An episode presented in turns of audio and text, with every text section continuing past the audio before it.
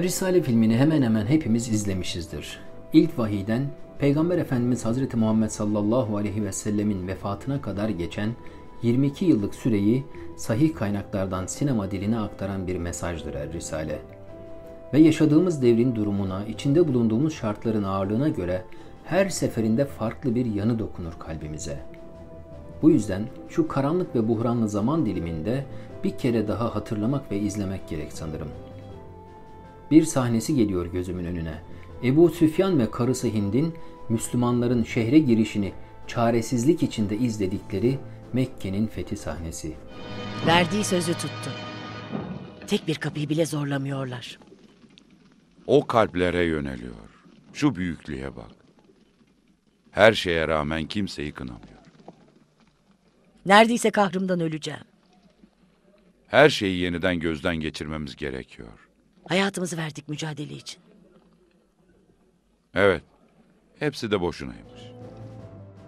Ne güzel bir sahnedir Müslümanların Mekke'ye girişi. Hele hele yıllar önce doğdukları, büyüdükleri Mekke'den sürülüp çıkarılan, mallarına, mülklerine el konulan, aileleri paramparça edilen, canlarını kurtarabilmek için hicret etmek zorunda kalan müminlerin yeniden ailelerine, yurtlarına kavuştuğu an. Artık her şey geride kalmıştır. Allah vaadini tamamlamış, bir kadın, bir çocuk, bir köle ve sıddık bir arkadaşla başlayan iman yolculuğu zaferle taçlanmıştır.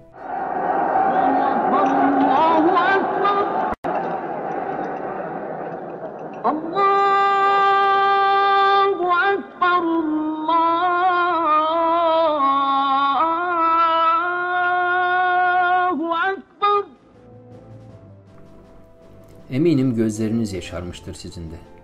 Çünkü biliriz o zafere gelinceye kadar 20 yılın her anı acı ve gözyaşlarıyla doludur. Hele hele İslamiyet'in ilk yılları. İşkencelere maruz kalmışlar, günlerce, aylarca hatta yıllarca aç susuz bırakılmışlar, görüldükleri yerlerde taşlanmış, geçtikleri yollara dikenler dökülmüştür. Yakılmaya, yok edilmeye çalışılmışlardır. Tebbet yeda bi lehebil ve. ما أغنى عنه ماله وما كسب سيصلى نارا ذات لهب وامرأته حمالة الحطب في جيدها حبل من مسد Kendinize bir yer bulabildiniz mi o sahnelerden birinde? Mesela eşini bekleyen miydiniz? Babasının yolunu gözleyen çocuk mu?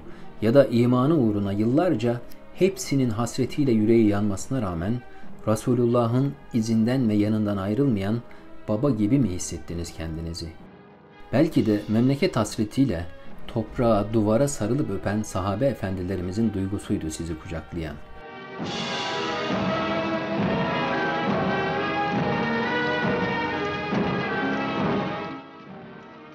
Şöyle diyor naatında Arif Nihat Asya. Elçi geldin, elçiler gönderdin. Ruhunu Allah'a, elini ümmetine verdin. Beşiğin, yurdun, yuvan Mekke'de bunalırsan Medine'ye göçerdin. Biz bu dünyadan nereye göçelim ya Muhammed? Yeryüzünde riya, inkar, hıyanet, altın devrini yaşıyor. Diller, sayfalar, satırlar Ebu Leheb öldü diyorlar. Ebu Leheb ölmedi ya Muhammed. Ebu Cehil kıtalar dolaşıyor. Er Risale'yi son izlediğimde Arif Nihat Asya'nın gözüyle baktım saadet asrına ve dönemin zalimlerine.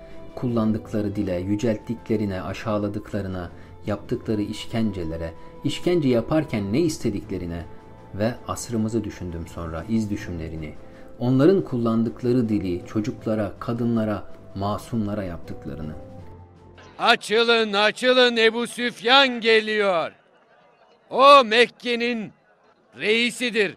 Kafileleriniz onun sayesinde istediği yere gidebilir. Yeryüzünde onun şanı vardır. O ki onun katında şairin de kıymeti vardır. Sözün kıymetini bilir.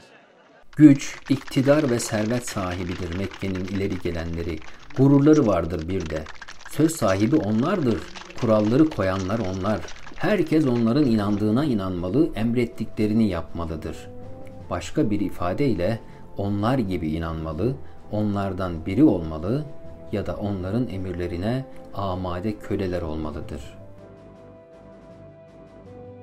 Eğer mal isterse onu en zenginimiz yaparız. Makam arzusu varsa başımıza efendi yaparız. Mülk peşindeyse başımızda kral olur. Bir avuçtur o zaman Müslümanlar. Daha 40 bile değildir sayıları.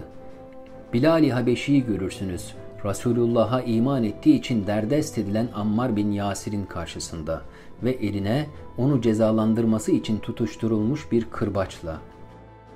Onu öyle döv ki sonrasında bir kelime edemesin. Vur ona ya Bilal. Duymadın mı? Vur hadi. Vur ona Bilal.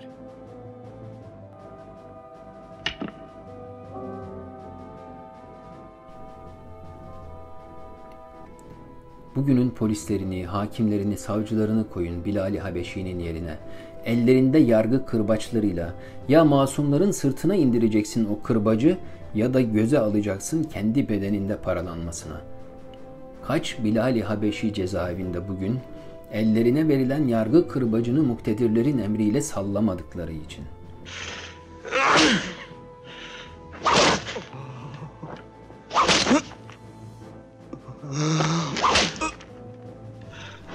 O gün kızgın kumlara yatırılıp kırbaçlanmıştı Bilal-i Habeşi. Üzerine kayalar koyup çöl ortasında ölüme terk etmişlerdi. Bugün zindanlarda, hücrelerde çürütüyorlar. İşkencelerle yollarından döndürmeye çalışıyorlar. Susuzlukla olmasa bile hastalıklarla, ilaç vermeyerek, tedavi ettirmeyerek öldürüyorlar masumları. Şu an ne söyleyeceğimi bilemiyorum ama başka çarem kalmadı. Herkes duysun istiyorum. Saadet asrının zalimleri bir şeye zorluyorlardı insanları. Dininden dön, Hubel'e iman et diyorlardı. Bugün Hubelleri, putları değişti iz düşümlerinin. Hubel demiyorlar şimdi. İkinci peygamber diyeni var, kutsayanı var. Eğer son peygamber Hz. Muhammed olmasaydı ondan sonra peygamber gelecek olsaydı o işte Recep Tayyip Erdoğan'dı. İtiraf et, itaat et diyeni var, biat et, af dile kurtul diyeni var.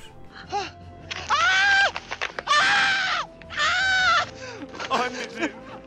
Sizde vicdan yok mu? Hubel. İnkar et. Hadi kurtarsın bakalım seni Allah'ın. Hayır.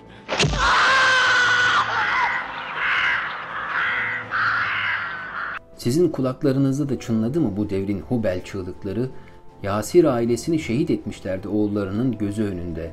Bu devrin muktedirleri de Gökhan Hoca'yı, Mustafa Komiseri, Mevlüt Öztaş'ı, Halime Hoca'yı, Fatma Görmez'i, oğlunu, Ahmet Bura ve daha onlarca masumu katlettiler göstere göstere. Kimimizin mezarı Sakız Adası'nda kaldı, kimimizin canı Meriç'te, Ege'de, Yunanistan'da. Aynı şeyi istediler hepsinden. İtiraf et, itaat et, biat et.'' İlahlarımızın büyüklüğünü inkar edersin ha? Saadet asrının zalimleri arasında da merhametli davranılıyor bunlara diyenler vardı. Daha çok gözyaşı, feryat, çığlık duymak isteyenler, köklerini kazıyalım diyenler, inananların sayısı kırkı bulup da dinlerini açıktan yaşamaya başladıklarında hepsini yakalım diyenler oldu. Biz ona yönelip inandık. Şimdi işlerini bitirmenin tam zamanı. Öyle değil mi Ebu Sufyan? Onu bulan ise 30 kişilik bir azınlık. her şeyi bulmuş demektir. Hayır. Bir avuç ayak takımının kendi değerlerinizi içe saymasına seyirci mi kalacaksınız? Hayır hepsini yakalım. Bu bile olmasın ki. Mekke artık kin yudumluyordu. Öfkeyle oturup nefretle kalkıyor ve her fırsatta kabarıp köpürüyordu. İmkanları olsa oksijenden bile mahrum edeceklerdi. Onu ve müminleri. Yani ne yiyeceklerse yesinler kardeşim. Gitsinler ağaç kökü yesinler ya.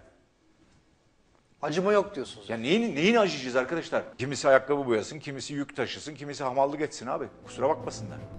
Gül devrinin karanlık ruhluları iman nurunu söndürebilmek için adeta yemin ediyorlardı. Ebu Süfyan'ın Kabe duvarına astığı kararname ile zulüm yeni bir boyut kazanmıştı. Sığınılacak bir mekan bile verilmeyecek.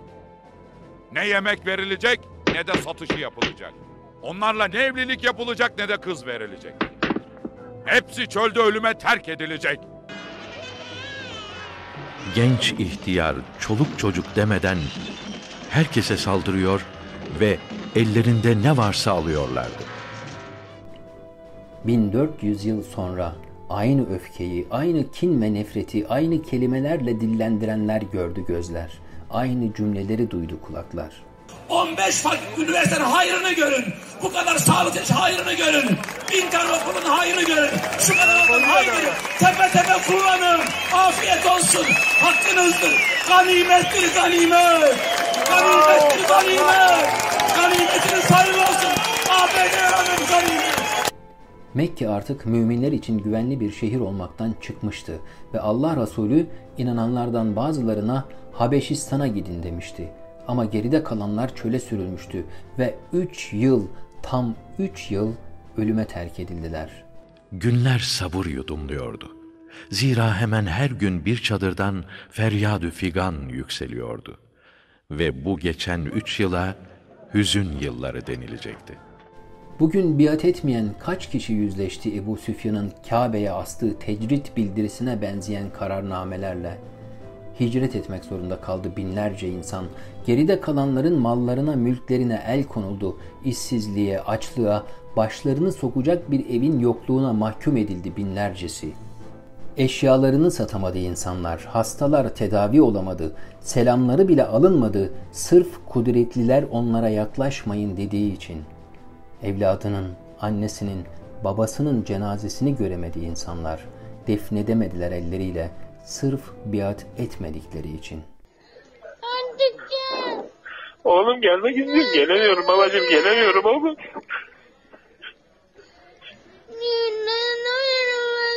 Oğlum bırakmıyorlar yavrum.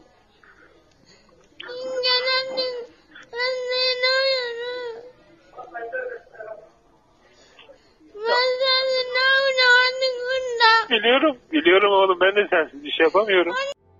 Hüzün yıllarıydı o yıllar, ağır zamanlardı.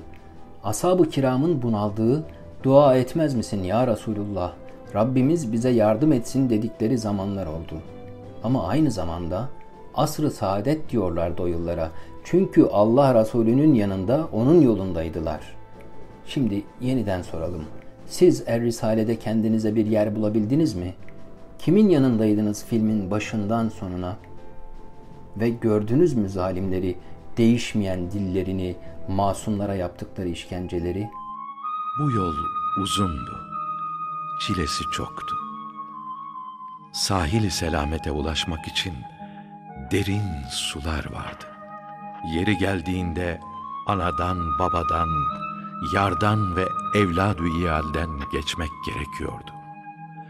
Zira gönülde bir kez bu sevdanın ateşi tutuşunca zor gibi gözüken her şey kolay olacaktı.